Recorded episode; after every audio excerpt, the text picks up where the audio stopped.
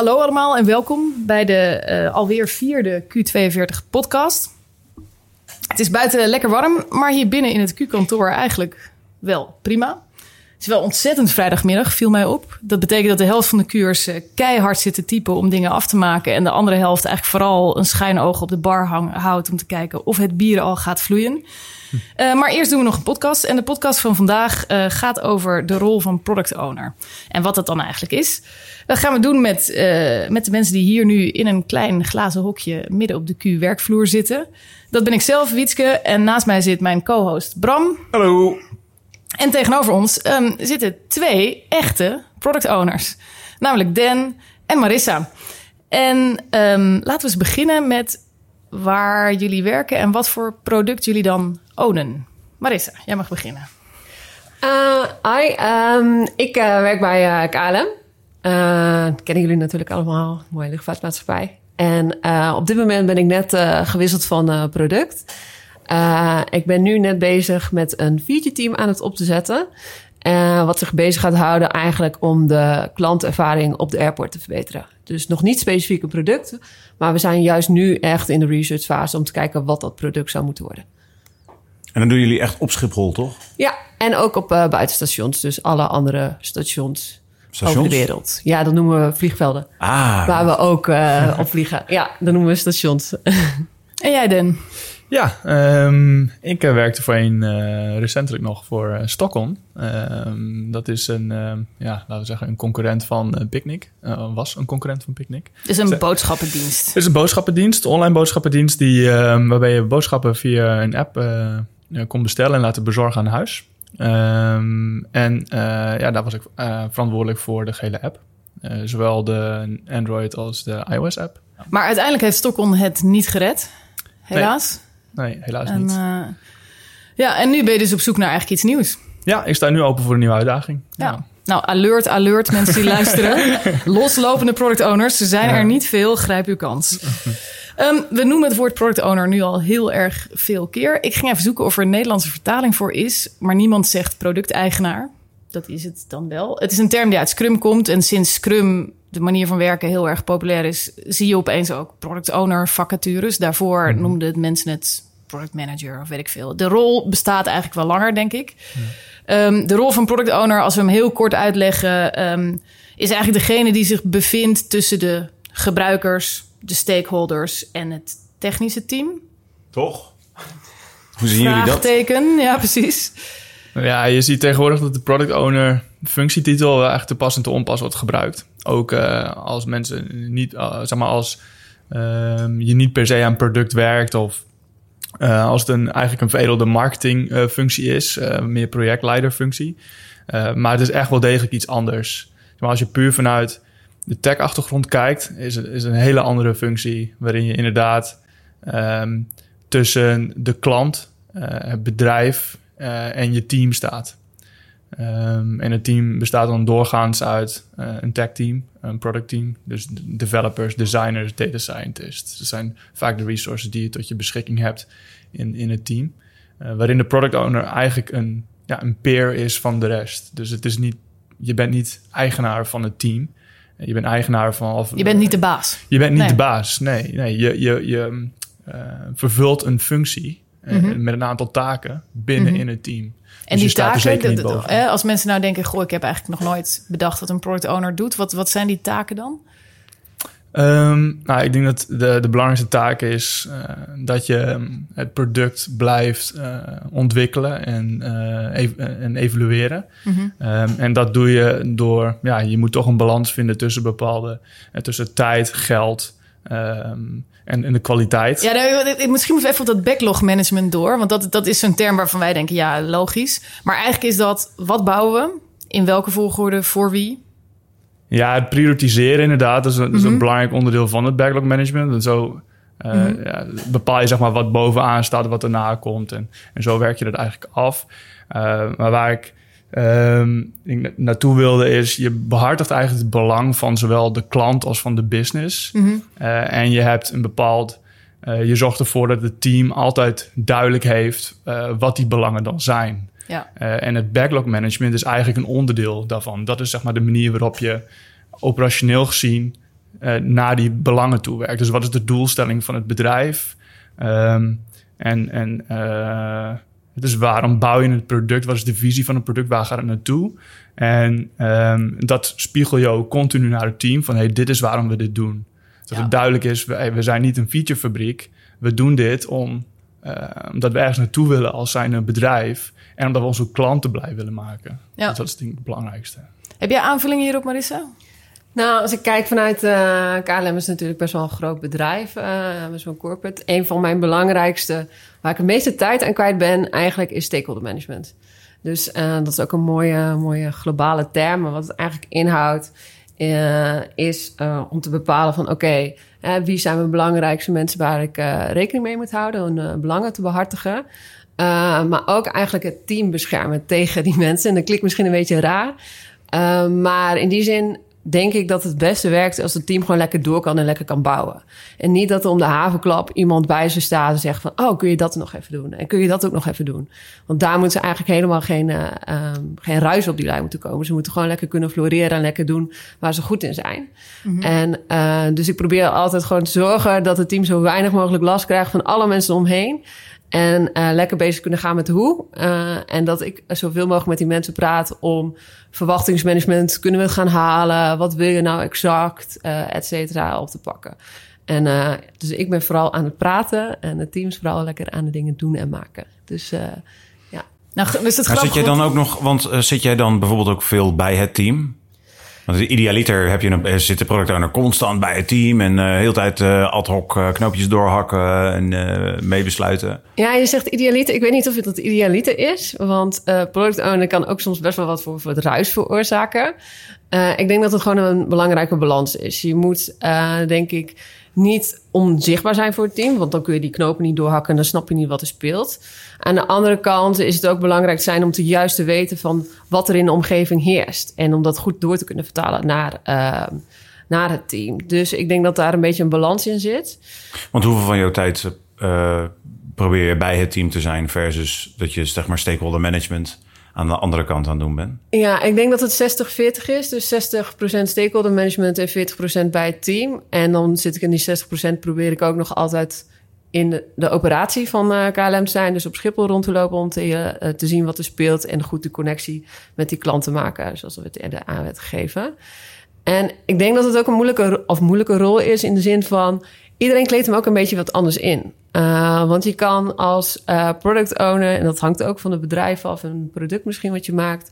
Maar de ene zit heel wat veel meer aan de IT-kant en uh, gaat daar helemaal op duiken. En de ander blijft er echt volledig voor weg. En die gaat juist veel meer aan die businessstrategie en die klant zitten. En houdt zich eigenlijk helemaal niet bezig met, met IT. En dat is denk ik zelf zoekende als je deze rol inkleedt van wat is prettig, wat past het goed bij om daar een uh, goede balans tussen te maken. Ja. Maar gedrag je dan ook anders bij verschillende teamsamenstellingen? Ja, in die zin wel. Uh, want elk team heeft ook weer wat anders nodig. De ene vindt het super prettig om dat hun product owner lekker makkelijk kan schakelen en over IT kan praten. En de ander heeft daar veel minder behoefte aan. Die heeft veel meer behoefte aan om duidelijker beeld te krijgen van waar willen we nou heen met dit product en deze organisatie. Uh, dus ik denk dat het dat ook aanvoelen is van waar het team behoefte aan is en daar een invulling aan te geven. Ja, en ook wel wat bij jezelf past, denk ik. Ja, zeker. Dus uh, ik denk niet dat... Uh, ik bedoel, iedereen heeft natuurlijk zijn eigen karaktereigenschappen... en dat mm -hmm. is heel bepalend van hoe je je gedraagt in een organisatie... Uh, en in een team. Um, ja, en ik denk niet dat, dat zeg maar, el elk persoon geschikt is... om in elk bedrijf te gaan werken. Dus ik denk dat dat ook heel erg, heel erg uitmaakt. ja. Ja, ik vind, die, ik vind die filterfunctie wel interessant. Toen we hier even over voorbespraken, zeiden we, ja, het is eigenlijk grappig, hè? Want wij werken hier bij Q natuurlijk met allerlei uh, product owners. Wij vragen eigenlijk altijd meer informatie. Ja, maar waarom dit dan? Ja, maar waarom dat dan? En dan, dan hebben ze wel door dat er wel degelijk die, die product owner van sommige dingen denkt... ja, god, dit kan ik helemaal gaan uitleggen... maar dat gaat misschien ook gewoon echt te ver. Het is gewoon alleen maar afleidend. Um, en... Bouw het dan maar gewoon. ja, nou ja, ja, misschien tot een zekere hoogte wel. En dat ook heel eerlijk is. Dus wij willen het altijd wel helemaal graag weten. Maar denken dan misschien ook wel snel... Jezus, dat is wel heel ingewikkeld. Laten maar, wij maar dan nu gewoon Als het antwoord zo groot is, had ik die vraag niet moeten stellen. ja, nou ja, dat zeg maar. Maar hoe, wat, jij Dan, heb je, heb je daar een soort bewust strategie in? Dat je denkt van nou, weet je, een, een development team moet wel context weten. Maar ik vermoei ze vooral niet met, weet ik veel, de discussies die erachter zitten. Of... Ja, ja, dat is lastig te beantwoorden. Dat hangt er heel erg vanaf wat, wat de context is. Ik denk dat ja, wat je, je, je wil gewoon buy-in van je team hebben. Dus het team eh, moet jou ook vertrouwen dat jij eh, enerzijds dat je weet dat je de juiste dingen eh, doet en dat je de juiste dingen prioritiseert. Ehm, eh, maar dat moet je ook winnen. Dus ja, Ja. je wil ze ook meenemen in. Hè, je wil het team meenemen in de beslissingen die je neemt, de informatie die je hebt. Bij voor, en, en, en daarnaast denk ik ook dat het heel erg ehm, ge- eh, gezond is. Dat het uiteindelijk ook het beste is voor het product, voor de uitkomst. eh, dat je hen ook die informatie geeft, zodat zij ook eh, mee kunnen denken in, in oplossingen, zeg maar. Ja. Dus wat Marissa zei, het hoe, ja, dat is uiteindelijk, ieder liter laat je dat hen bepalen. Mhm. Eh, maar daarvoor is het wel belangrijk dat ze weten waarom. Eh, want ja, hoe ga je anders iets, een Ja. oplossing bedenken als je niet weet wat exact het probleem is? Ja. Dus ja, ik vind het heel belangrijk om, om het team daarin mee te nemen. Ja, en Dus redelijk transparant daarin te zijn. ja, ik probeer wel redelijk transparant daarin te zijn. ehm, en die informatie in ieder geval ter beschikking te stellen. En als, dan kunnen ze er zelf voor kiezen hoe, in hoeverre zij zich erin willen verdiepen. En als ze er vragen over hebben, dan, dan, ja, dan leg ik dat graag in detail uit. Eh, maar zeg maar, als we een aftrap doen of als we eh, ergens aan het werk gaan beginnen, dan eh, geef ik altijd de hoofdlijnen sowieso mee. Van dit is de reden waarom we het doen. Ja. Eh, nou, goed. Nou, nou hebben wij bij Q eh, best wel eens te maken met opdrachtgevers die ehm, voor het eerst een digitaal product maken. Of eh, die überhaupt geen IT-achtige organisatie hebben. Of zo, ja, soms een systeembeheerder of zo, maar vaak niet echt een eigen team. Die komen dan natuurlijk bij Q terecht. En heel vaak hebben ze dus ook de PO-rol niet ingevuld. Dus dan, dan gaan we afstemmen en zeggen: Nou, het zou nou, niet alleen heel goed, het is gewoon noodzakelijk dat je een, een, een product owner eh, hebt. Iemand die die rol eh, vervult. En dan komt altijd de vraag van ja, ehm, wie moet dat dan zijn? Of eigenlijk wat voor eigenschappen, wat voor kwaliteiten moet die persoon meenemen? Marissa, wat, wat zou je antwoorden daarop? Oeh, ehm, ik zeg altijd een beetje het schaap met de vijf poten. In de zin van, eh, je bent een soort van spin in een spinnenweb. Eh, dus je moet aan de ene kant, eh, je zit echt in de middel. Dus eigenlijk wat jullie net zelf ook al aangaven. Je hebt aan de ene kant je stakeholders, development team en dan ook nog de gebruiker. Eh, dus daar moet je de belangrijkste dingen uit kunnen filteren. en juist de keuzes kunnen maken. Maar aan de andere kant moet je die helikopterview, omdat die strategie van het product best wel belangrijk is. En ook de organisatiestrategie. moet je die helikopterview goed kunnen behouden. En developers hebben nog wel eens de neiging om in detail te gaan eh, daarin. Ehm, wat heel goed is voor hun eh, eh, functie. Maar je moet ook zelf als product owner, denk ik, goed weten: oké, is dit relevant voor me? Of ja, ik hoef ook niet van alle bits en pieces alles af te weten. Dus daar weer uit kunnen zoomen. Ehm, dus ik denk dat het een goede product owner goed die keuzes kan afwegen. Ehm, ehm, maar goed de connectie kunnen aangaan met alle mensen. Want als er een goede spin in dat spinnenweb te zijn, moet je echt heel erg verbinding kunnen maken. Ehm, je moet nou eenmaal nee durven zeggen eh, tegen mensen. Want als je een eh, goed product hebt, eh, dan wil iedereen wat van je. Wat super tof is. Maar je moet mensen ook teleurstellen. Ja. En dat moet je wel kunnen verkopen. en ook daarachter blijven staan en kunnen staan. Dus belangrijke beslissingskeuzes kunnen maken en dat durven te doen en daarvoor staan. Eh, denk ik dat dat een van de belangrijke eigenschappen ook is. Als Maar ik kan me zo voorstellen dat je wel eens dat er krachten zijn, zeker bij een organisatie als een KLM, die gewoon jouw hand forceren. Ja. En dat je dan ineens iets moet doen waar je eigenlijk helemaal niet achter staat. Waardoor je misschien ook wel hele eh, soort eh, wrijving in het team krijgt. Dat het hele team denkt, ja, waarom maak jij nou deze call als product owner? En dat jij denkt, ja, maar... Ja, ja.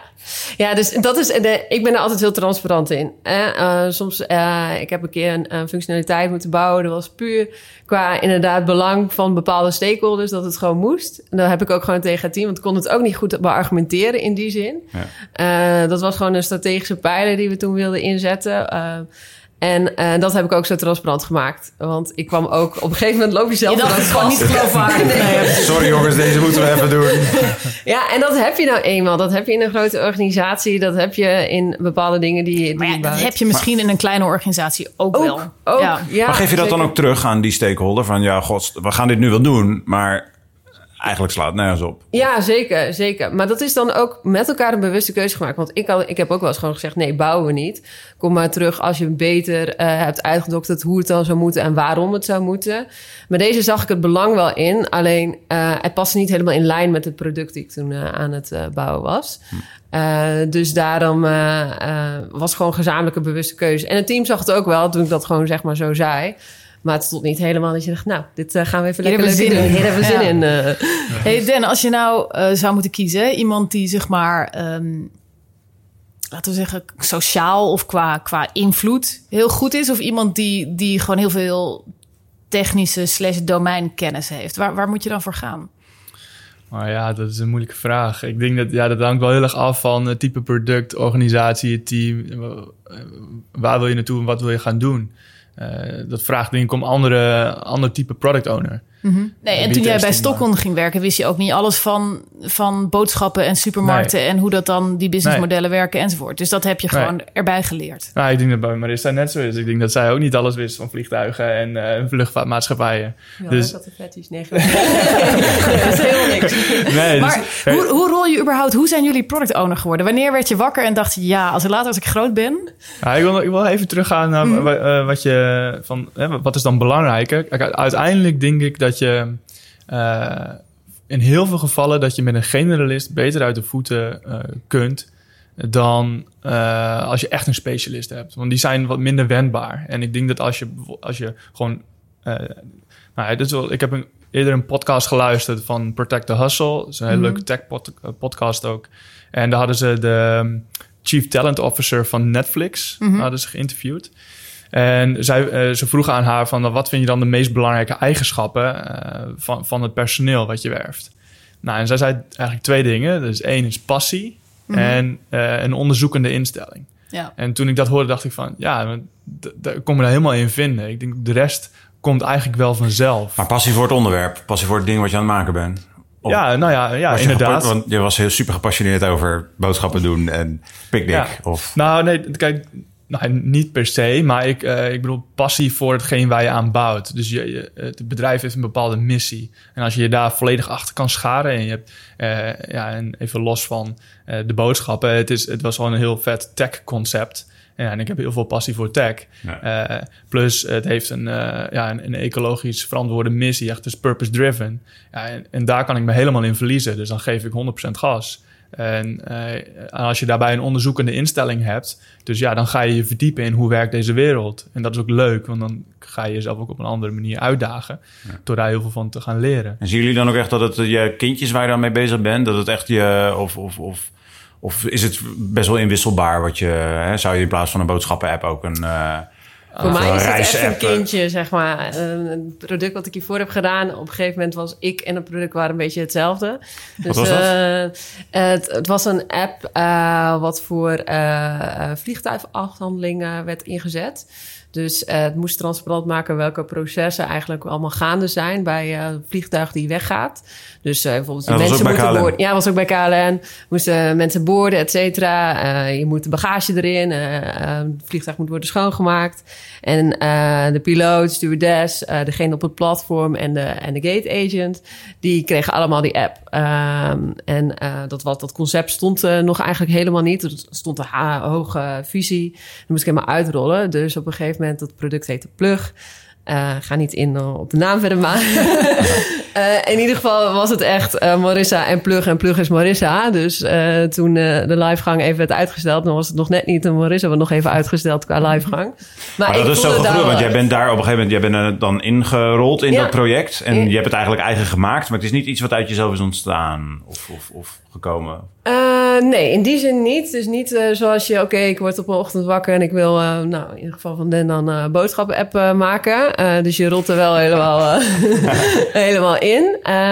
Um, maar ja, ik, omdat ik eigenaarschap heb en heel erg betrokken ben als, als persoon, maak ik het gewoon mijn kindje. Dus ik denk dat het heel erg meer aan de aard van het beestje ligt. Die maar was, het, was het dan ook tijd om iets nieuws te gaan doen? Was je misschien te vergroeid? Ja, dus daarom ben ik ook wat anders gaan doen. Mm -hmm. Omdat ik zo diep erin zat. En, en eigenlijk ook al wat meer in de modus kwam van... oh ja, dat hebben we al eens een keer geprobeerd en dat hebben we al eens een ja. keer gedaan. Dus het was goed dat vernieuwing kwam. Die iemand anders die dat kindje kon gaan laten bloeien... en eh, ouder kon gaan maken.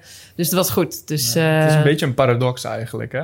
Dus je, je zit eh, enerzijds, je, je bijt je helemaal vast in dat product en eh, met alle passie eh, die je hebt en de, de onderzoekende instelling, dus het is wat jouw kindje. Maar op een gegeven moment dan denk je, ja, je moet het, of je wordt geforceerd om het los te laten, om wat voor reden dan ook, of je ziet zelf in van, ja, ik, dit is tijd om, om iets anders te gaan doen, zodat, eh, omdat je uiteindelijk ook beseft van, ja, ik, ik ga nu zeg maar eh, in herhaling treden. Dus eh, en, daar kom ik er gewoon niet uit. Dus het is beter als iemand anders dit gaat overnemen. Maar ja, ik, ik heb altijd gedacht van. Nou ja, ik, ik werk in een start-up tech wereld. Dus ehm, ja, als je dan van het ene project naar het andere project gaat, of eh, er is altijd een risico dat eh, een, een tech startup, ja, dat kan enorm snel gaan groeien. Zoals bijvoorbeeld Katowiki, waar ik voor heb gewerkt, of het ploft, zoals Stockholm.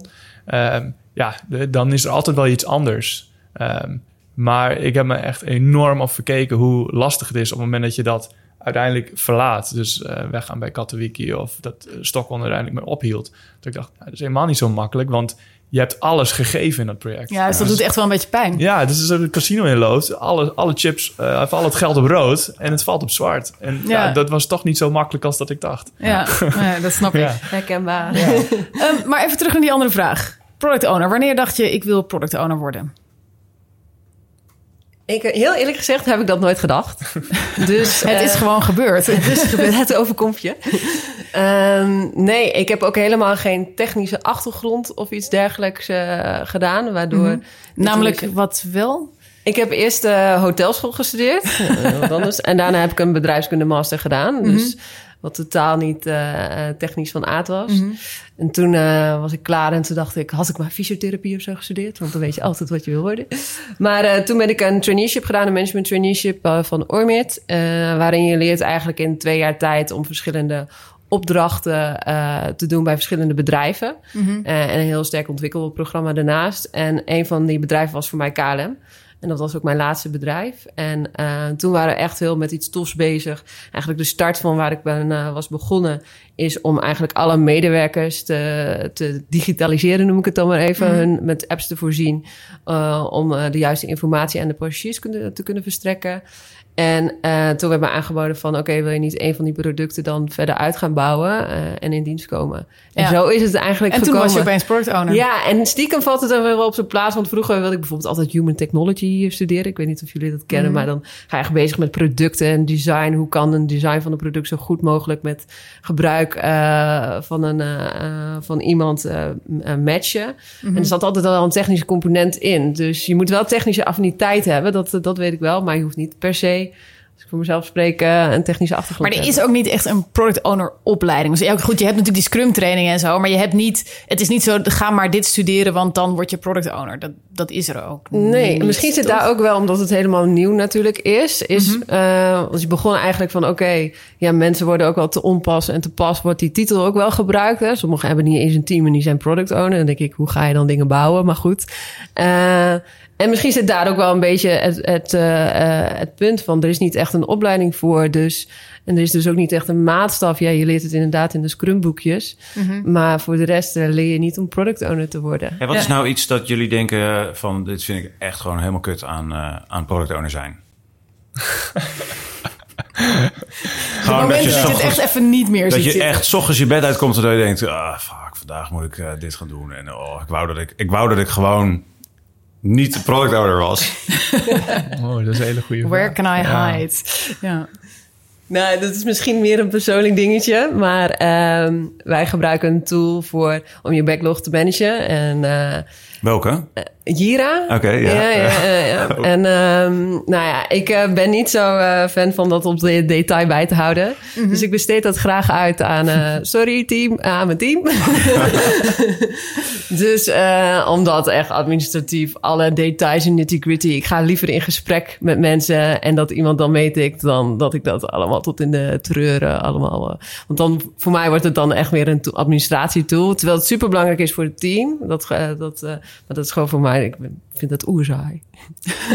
Dus dat is het stuk wat je het liefst overslaat. Maar als ik het goed hoor, heb je het ook lekker weg. eh, ja. Dat is gewoon geregeld. Dus er zijn niet zoveel dingen dus, eh, dat je 's ochtends wakker wordt en denkt, shit. Want we hebben wel een idee wat, wat de, de minder leuke kanten van productownerschap kunnen zijn. Maar ik ben wel benieuwd. Ja, wat, wat ik zelf, wat ik zelf het, het meest vervelende vind is... ehm, als, als je als product owner niet beschermd wordt door iemand op C-level.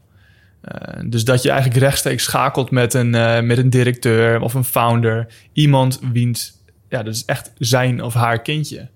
Eh, Ja. Die dus vervolgens nog zodanig betrokken is... dat die persoon ook eh, eigenlijk heel graag nog een stempel op het product wil, wil, eh, wil geven. En dat is, heeft het volledige recht heeft hij natuurlijk, hij of zij.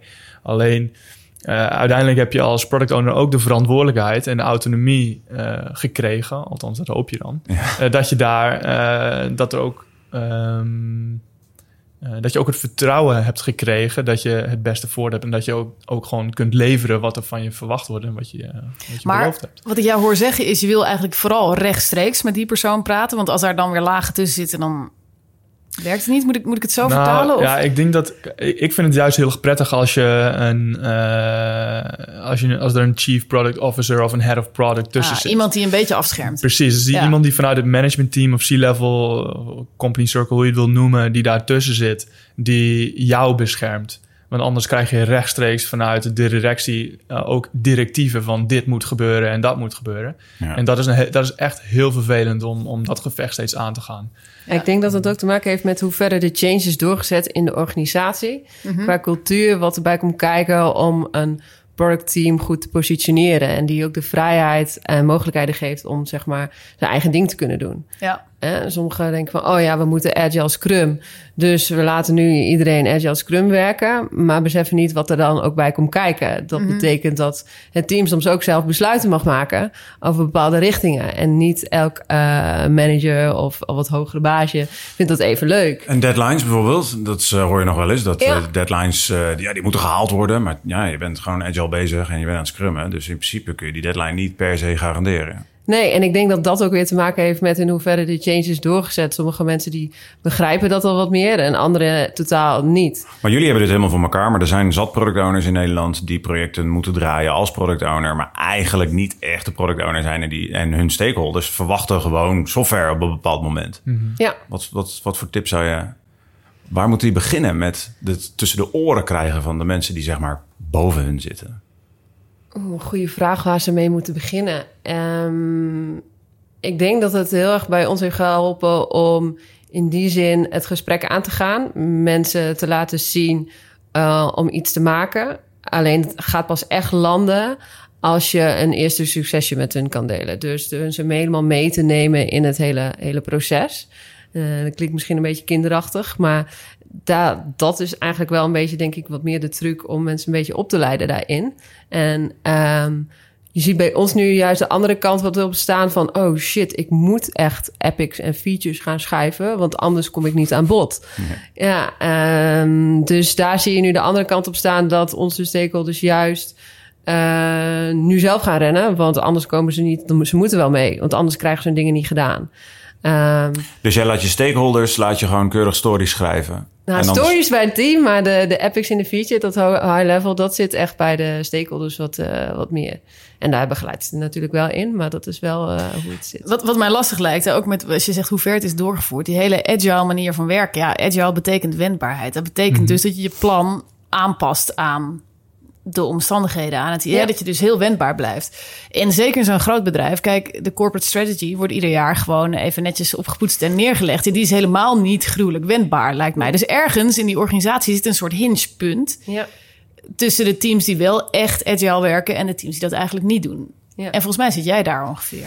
Ja, klopt. En dan, eh, de strategie is een eerste, maar eh, budget dat Ja. is echt een crime. Dat is gewoon nog ouderwets per boekjaar ingeregeld. Ja, en dan moet je gaan zeggen wat je het komende jaar gaat doen... en hoeveel budget je daarvoor nodig hebt. Ja, dan zeg je, ja, wij werken agile, we weten het gewoon niet. Ja. Ja, en ik moet zeggen dat sommige mensen die gaan zich er ook een beetje achter verschuilen achter het agile. Zo van, ja, we weten het nog niet, dus ja, eh, Mhm. Ja, nee, dat dus kan het dat ook kan niet, er ja. ook niet. Dus het is een fine balance. Maar ik denk dat ik ben wel heel benieuwd hoe de budgettering over een aantal jaren eh, eruit gaat zien. En of dat nog steeds hetzelfde is, of dat we iets verzonnen met elkaar hebben van hoe dat dan zou moeten in een agile omgeving. Dat het beste ten behoeve van het team kan, eh, kan komen. Want het liefst wil je gewoon carte blanche voor het hele jaar. Ja, het liefst wel. Het liefst sowieso dat het gewoon on demand kan zeggen... nou, ik ga nu dit bouwen en daar heb ik zoveel x-bedrag voor nodig. Maar dat, dat snap ik ook wel dat het niet werkt. Maar het is nu wel heel tegenstrijdig, voelt het in ieder geval. Hoe, hoe doe je dat dan nu? Want dan ga je dan met balparks werken of zo? We, we gaan ongeveer dit maken voor ongeveer zoveel. Ja, je weet hoeveel je productteam kost. Eh, je weet ongeveer, je hebt wel een roadmap natuurlijk. Hè. Je hebt natuurlijk een product, eh, product strategy. Je weet ongeveer wat je wil, wil gaan bereiken. Je hebt een corporate strategy en daar pas je het een beetje in. En dan aan het einde van de streep, als er dan wat anders is... maar je hebt het wel hetzelfde bedrag uitgegeven... ja, dan is het... eh, Hebben jullie eh, teams wel eens laten overwerken? Uh, nou, niet, ik heb niet gezegd dat ze moeten overwerken. Mensen werken dan uit zichzelf over. Dus toen wij live moesten, toen was iedereen zo committed... dat uh, dat, dat ook werd... Uh, Die had je dan wel mooi voor elkaar. Ja. ja. En jij? Ja, net zo. Ja, nee, ik, uh, ik zeg nooit van de, we moeten overwerken of wat dan ook. Uh, nee, helemaal niet. Nee, het, is, uh, het was ja, eigenlijk vergelijkbaar. Dus op het moment dat je aan een heel gaaf project werkt... en ehm, ja, je wil dat gewoon af hebben, ja, dan, dan, dan krijg je als team gewoon zoveel commitment en zoveel energie dat je zelf gewoon die uurtjes gaat maken. Dan heb je eigenlijk niet eens in de gaten dat je gewoon om acht uur, half negen nog steeds achter je bureau zit. Dat je, oh, ja, het is wel tijd om even naar huis te gaan, zodat we morgen weer kunnen vlammen, zeg maar. Ja. Uh, ja en dat zijn ook wel, eerlijk gezegd, dat zijn ook wel eigenlijk hele mooie momenten. Dus uh, ja, nee, het voelt niet Zeker als een achteraf, moedje. En, ja, toch? ja, en dan heb Weet je ook wat om te vieren. Ja, dat is toch superleuk. Misschien nog even terugkomt op wat je zei, Wietke, over van... oké, waar moet een organisatie beginnen als ze dan nog helemaal niet uh, dit hebben ingezet? Ik ben ooit een keer begonnen om uh, het managementteam van de operatie... wat meer ook te leren van Agile en Scrum. Mhm. En toen heb ik hun eigen projecten ge- uh, gedaan dat ze dat moesten gaan pokeren. Dus, uh, maar niet zozeer aan de hand van de Fibonacci-race... maar meer aan de hand van voertuiggrootte. Dus oké, we hadden een step en we hadden uh, uh, uh, een grote hummer... En, en een heftruck en weet ik veel wat allemaal. En een jumbojet. Ja, ja, dat ja.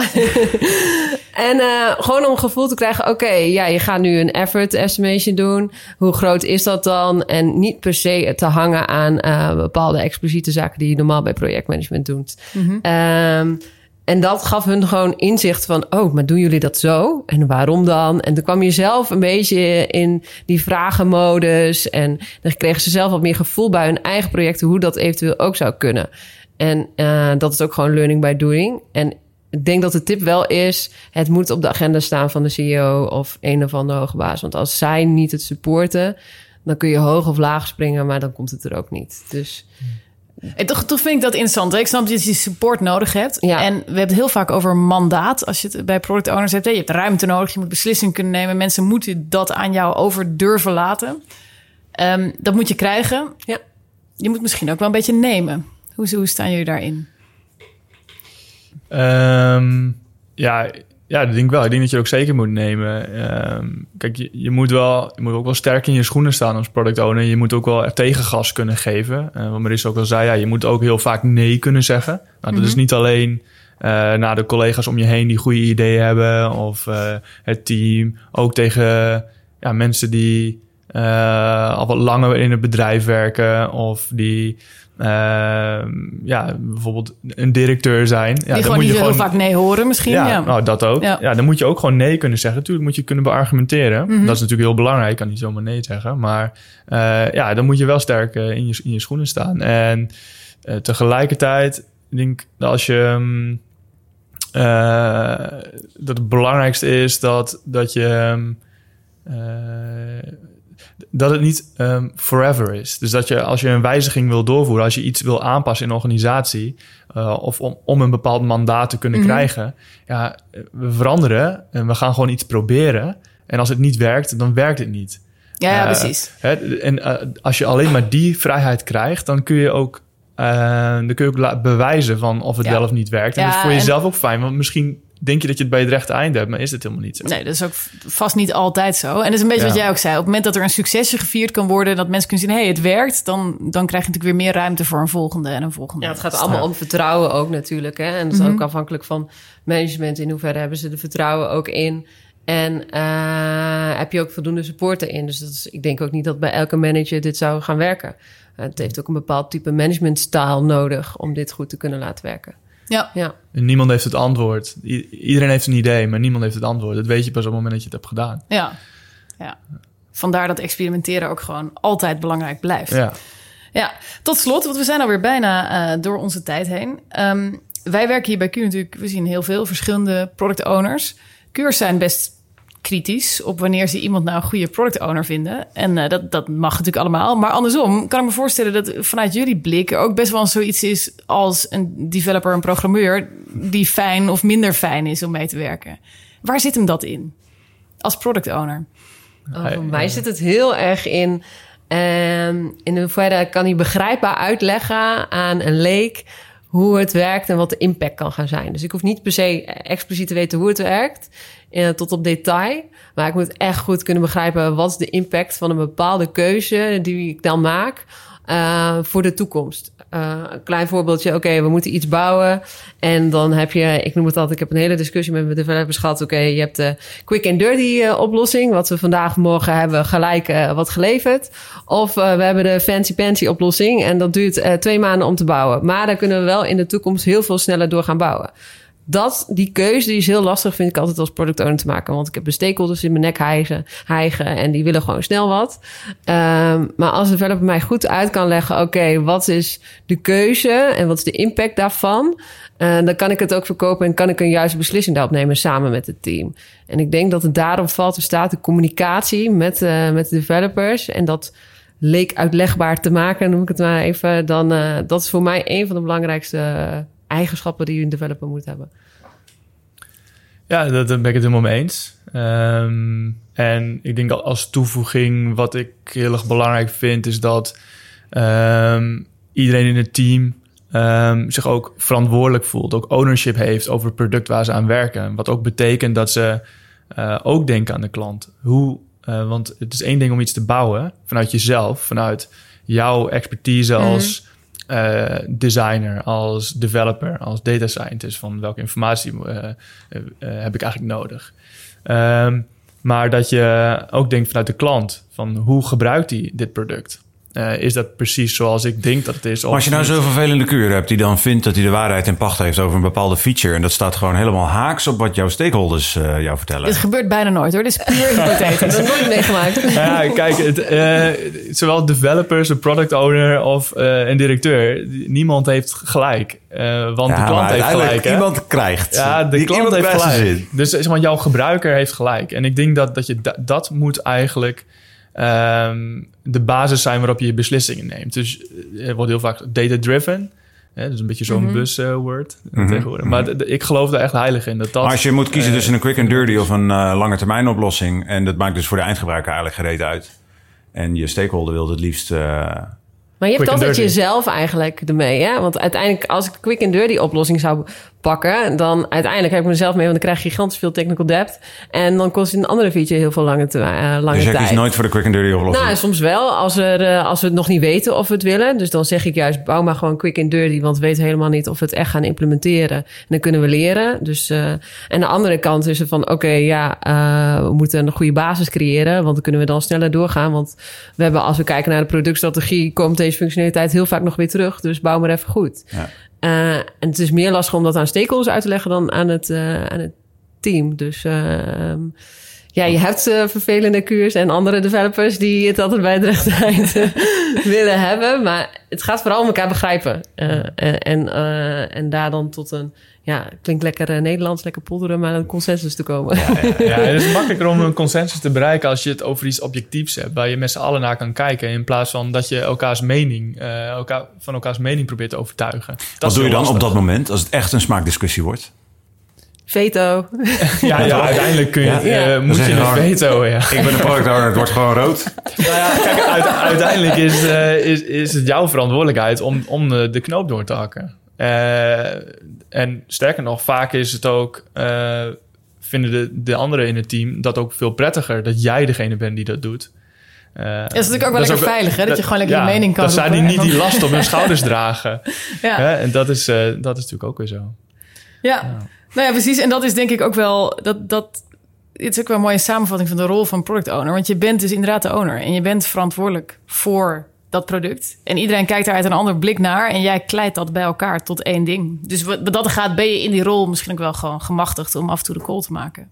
En zoals jullie al zeiden, dat moet je dus ook best wel eens doen. Ja, ook als het gaat om lastige keywords. Ja, ja kuurs, jullie hebben het gehoord.